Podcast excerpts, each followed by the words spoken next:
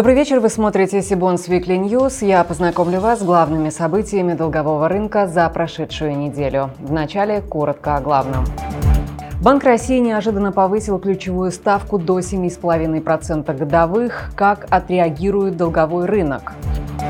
Китайская строительная компания Evergrande предотвратила дефолт. Сбербанк планирует разместить выпуск зеленых облигаций на 25 миллиардов рублей. Норильский никель, Эртелеком Холдинг успешно разместили облигационные выпуски на международном и российском долговых рынках.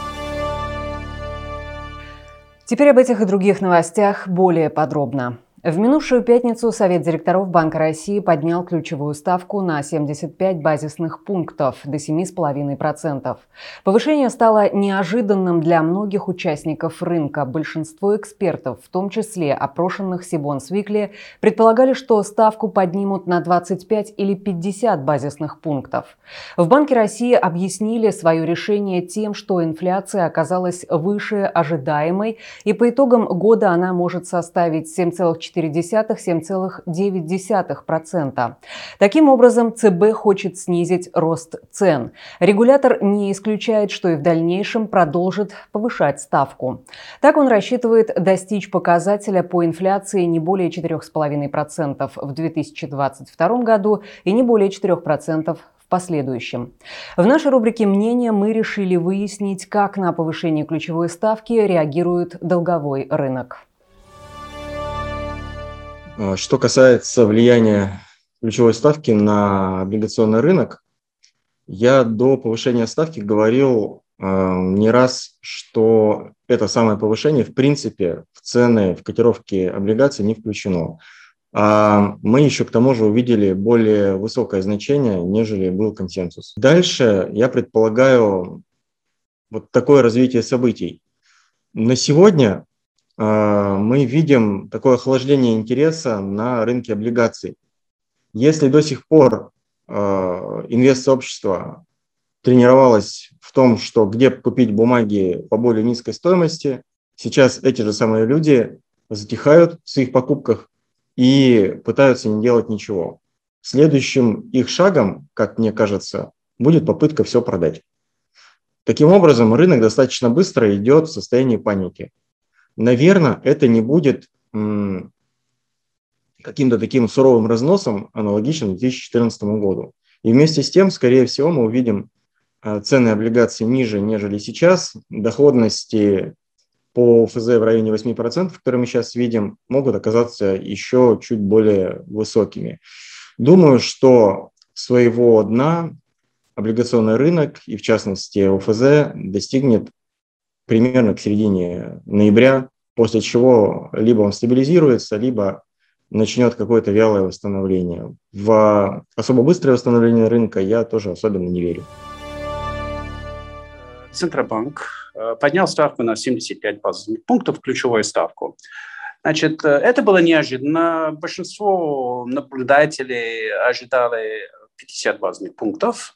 Э, конечно, определенные, но не могу применять шок, это слишком сильное слово, но эм, это вызвало определенный резонанс. Что происходит на долговом рынке? Люди начинают осознать, что они могут не ожидать, э, что скоро ставки опять начнут снизиться. Какие последствия для рынка? В сентябре многие вышли. Они вышли, потому что говорили так, будет хуже чуть позже.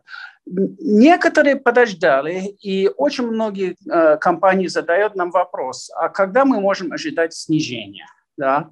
Проблема, и ключевая проблема, если мы говорим о локальном рынке, в том, что этот момент, когда начнется опять снижение ключевой ставки, э, если мы, может быть, думали, что это когда-то в 2022 году, может быть, сидение, Э, в третьей четверти сейчас мы уже как-то, эта дата все отталкивается и отталкивается. Поэтому главная проблема э, у желающих выходить в рынок в том, что им придется смириться с более высокими ставками и ждать не факт, что это э, приведет к тому, что они могут взять ниже. Если не выходить сейчас, это может быть даже и дороже потом. Вот это Это то, что мы на данном моменте видим на рынке. И как мы интерпретируем, по крайней мере, как я интерпретирую, не могу для всего банка говорить, а для всего Альфа-банка, как я интерпретирую это событие. Добавлю, следующее заседание Совета директоров Центробанка назначено на 17 декабря. Китайская строительная компания Evergrande предотвратила дефолт, выплатив свыше 83 миллионов долларов держателям облигаций накануне окончания льготного периода. Ранее девелопер пропустил крайний срок выплат по купонам, однако у него по-прежнему оставался месяц льготного периода до формального банкротства. Всего же за сентябрь Evergrande пропустил 4 платежа на общую сумму 279 миллионов долларов. При этом Evergrande заявил, заявил, что возобновил работу по более чем 10 проектам в шести городах. По мнению компании, возобновление деятельности поможет укрепить уверенность рынка. Добавлю, что на этой неделе завершится еще один грейс-период по другой просроченной выплате на сумму примерно 45 миллионов долларов. А в целом сумма платежей девелопера по облигациям, которые нужно произвести только в этом году, в сентябре, приближалась к отметке 670 миллионов долларов. Большая часть долга приходится на евробонды. За комментарием по этой теме мы обратились к старшему аналитику инвестиционного банка Синара Александру Афонину. Александр, Здравствуйте. Оцените, пожалуйста, ситуацию вокруг китайского застройщика Evergrande, степень ее влияния на рынок. Да, как мы знаем, на прошлой неделе компания Evergrande смогла выплатить купон по облигациям на сумму 83,5 миллиона рублей. Но, на мой взгляд, радоваться инвесторам пока рано, пока это только выплата купонов. Компания смогла найти эту сумму, но только до конца года ей нужно выплатить еще порядка 300 миллионов долларов. И где она найдет эти деньги, сложно сказать. Э, есть ряд сложностей, в том числе и падение продаж, и э, небольшой кризис вообще в самой экономике Китая, который начался после роста цен на энергоносители и привел, собственно, к остановке производства. Также компания пыталась продать ряд активов, но тоже это все было безуспешно. Они пытались продать э, долю в банке, долю в страховой компании, но ни одна, ни одна из этих сделок не завершилась успехом. Соответственно, э, на этот источник тоже рассчитывать пока не приходится. Весьма вероятно, что потенциальные покупатели ждут э, более серьезных проблем и покупки, рассчитывают на покупку этих активов по еще более низким уровням, чем компания предлагает. То есть, например, месяц назад компания продала долю в китайском банке с дисконтом к рыночной оценке в 35%. Весьма вероятно, что а, если там компания ухудшится ситуация, то она будет готова на больше Российская горно-металлургическая компания «Норильский никель» разместила пятилетние еврооблигации на 500 миллионов долларов с доходностью 2,8% годовых. Напомню, «Норильский никель» – один из крупнейших производителей никеля и палладия в мире и один из ведущих производителей платины, кобальта, меди и родия. Заявки инвесторов на евробонды с погашением в октябре 2026 года эмитент собирал на прошлой неделе. Спрос инвесторов превысил превысил 1,3 миллиарда долларов. Первоначальный ориентир доходности доходил до 3,4%, но в итоге был снижен до уровня около 3% годовых. В прошлый раз Норникель выходил на рынок евробондов в сентябре прошлого года. Компания разместила тогда пятилетние еврооблигации на 500 миллионов долларов под 2,55%. Добавлю, в конце прошлой недели казахский Госфонд национального благосостояния состояния Самрук Казына также успешно разместил евробонды. Объем дебютного выпуска составил 500 миллионов долларов, доходность установлена на уровне 2,25%.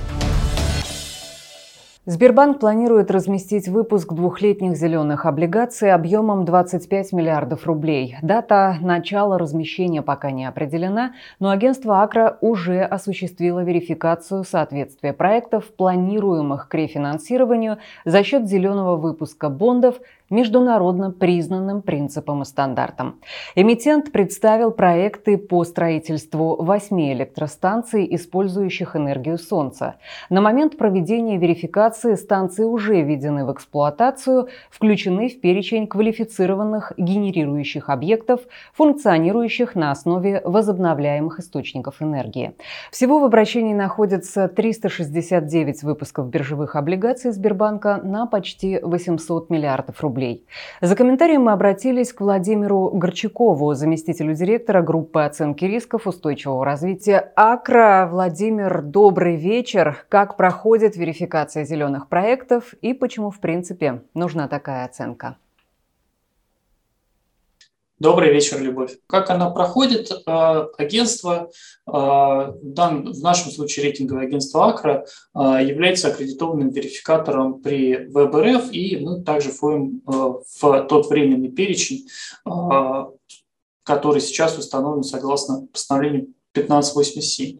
Э, мы э, запрашиваем у клиента подробную информацию о всех проектах, в том числе техническую документацию, э, в том числе отчеты внешних экологических консультантов, технических консультантов и иногда просим самостоятельно эмитенту рассчитать те экологические эффекты, которые достигаются через реализацию данных проектов.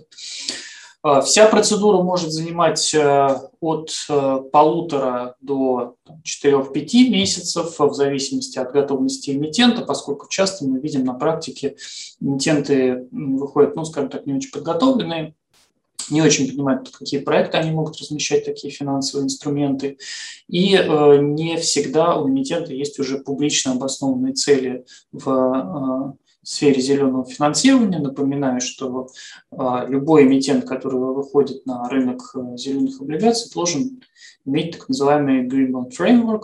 Это публичная политика, которая устанавливает э, а, на какие цели будут расходоваться средства, как эмитент будет управлять э, денежными поступлениями от размещения облигаций, а, как он будет отчитываться а, об расходовании средств и в том числе желательно прикладывать шаблон отчета о целевом использовании средств и отчета о воздействии. Крупные банки, а, в том числе иностранные банки, не достаточно хорошо разбираются в этой теме и уже приходят к нам а, с готовым полупроектов и готовыми документами корпоративного управления. А уже наша задача – это верифицировать данные документы на соответствие стандартам национальным и международным. Под международным мы подразумеваем стандарт э, зеленых облигаций Международной ассоциации рынков капитала. Под национальными это стандарты ВБРФ, которые теперь уже оформлены в виде постановления правительства 1587. А, и по каждому проекту мы смотрим достижение экологического эффекта, плюс мы оцениваем, не наносит ли реализация проекта существенного вреда окружающей среде. Я бы хотел призвать всех эмитентов а, проходить процедуру предварительной регистрации на московской бирже, так как это позволяет а, закрыть некоторые а, регуляторные вопросы, так как не все организаторы выпусков готовы оформлять решение о выпуске в соответствии с необходимыми главами 706 и 714 много ли эмитентов уже заявились на такую проверку? Ну, мы можем э, озвучить э, уже достигнутые цифры. Если смотреть до э, выпуска Сбербанка, он, сам выпуск, напомню, еще не состоялся. Сейчас в секторе устойчивого развития 10 э, эмитентов, но это включая э, социальные и зеленые облигации с 18 выпусками.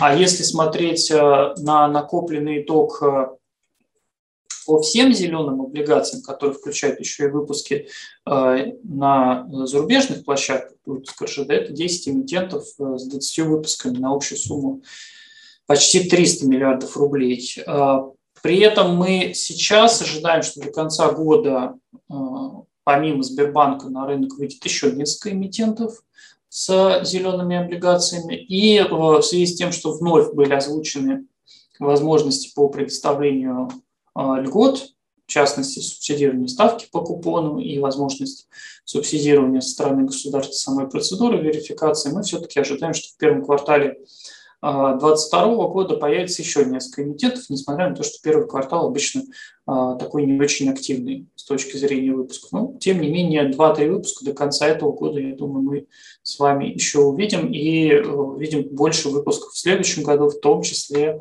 от субсуверенных заемщиков, от субъектов федерации.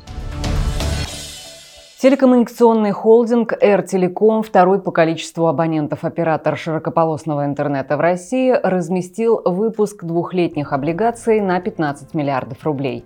Ставки в 9,5% годовых соответствуют доходность к погашению на уровне 9,84%. Изначально объем выпуска анонсировался на уровне не менее 7 миллиардов рублей. Однако высокий спрос на ценные бумаги со стороны инвесторов позволил увеличить увеличить объем размещения до 15 миллиардов рублей. В итоге зафиксирован самый большой выпуск за всю историю сделок компании на рынке публичного долга. В предыдущий раз эмитент выходил на первичный долговой рынок в апреле текущего года. Тогда Air Telecom Holding полностью разместил трехлетние облигации на 7 миллиардов рублей по ставке на уровне 8,4% годовых. А для резидента столичного технополиса компании Next Размещение бондов на этой неделе стало дебютным. Ставка для выпуска на 300 миллионов рублей установлена на уровне 11,5% годовых. Срок обращения бумаг – 3 года. Андеррайтером и организатором выступила инвесткомпания Septem Capital, а ПВО «Регион Финанс». Чтобы быть в курсе событий и не пропустить важные анонсы, не забудьте подписаться на наш канал, а также на телеграм-канал Cbonds и наши страницы в Фейсбуке и Инстаграм. Напомню, официальным партнером нашей программы является банк Синара.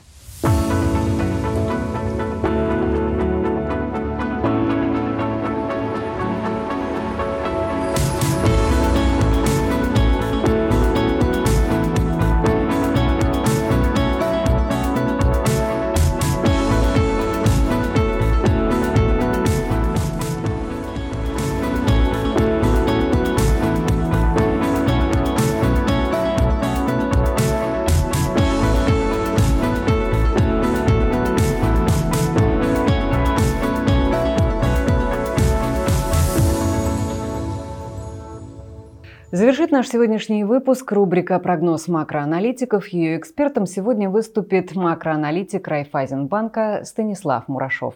Я же с вами прощаюсь. Всего вам самого доброго и до встречи в следующих выпусках Сибон Weekly News.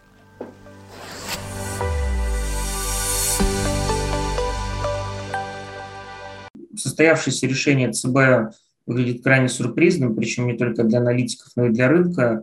А, возможно, такой шаг э, по резкому повышению а, и намерением продолжить ужесточение политики избыточно агрессивен, но, во всяком случае, а, с учетом того, что в будущем многие проинфляционные факторы, действующие в этом году, такие как, например, бюджетная политика, стимулирующая уже не будут играть такую роль. Вот с учетом вот этого вот момента э, все-таки, возможно, э, такое повышение выглядит излишне агрессивным, но я думаю, здесь ЦБ хочет показать, что действует на перспективу, на опережение, возможно, даже немножечко перегибает палку э, с целью э, точно э, подавить все проинфляционные тенденции.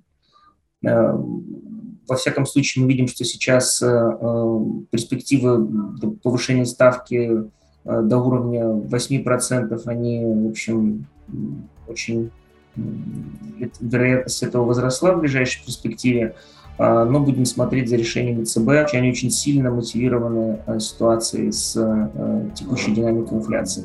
Она пока остается высокой.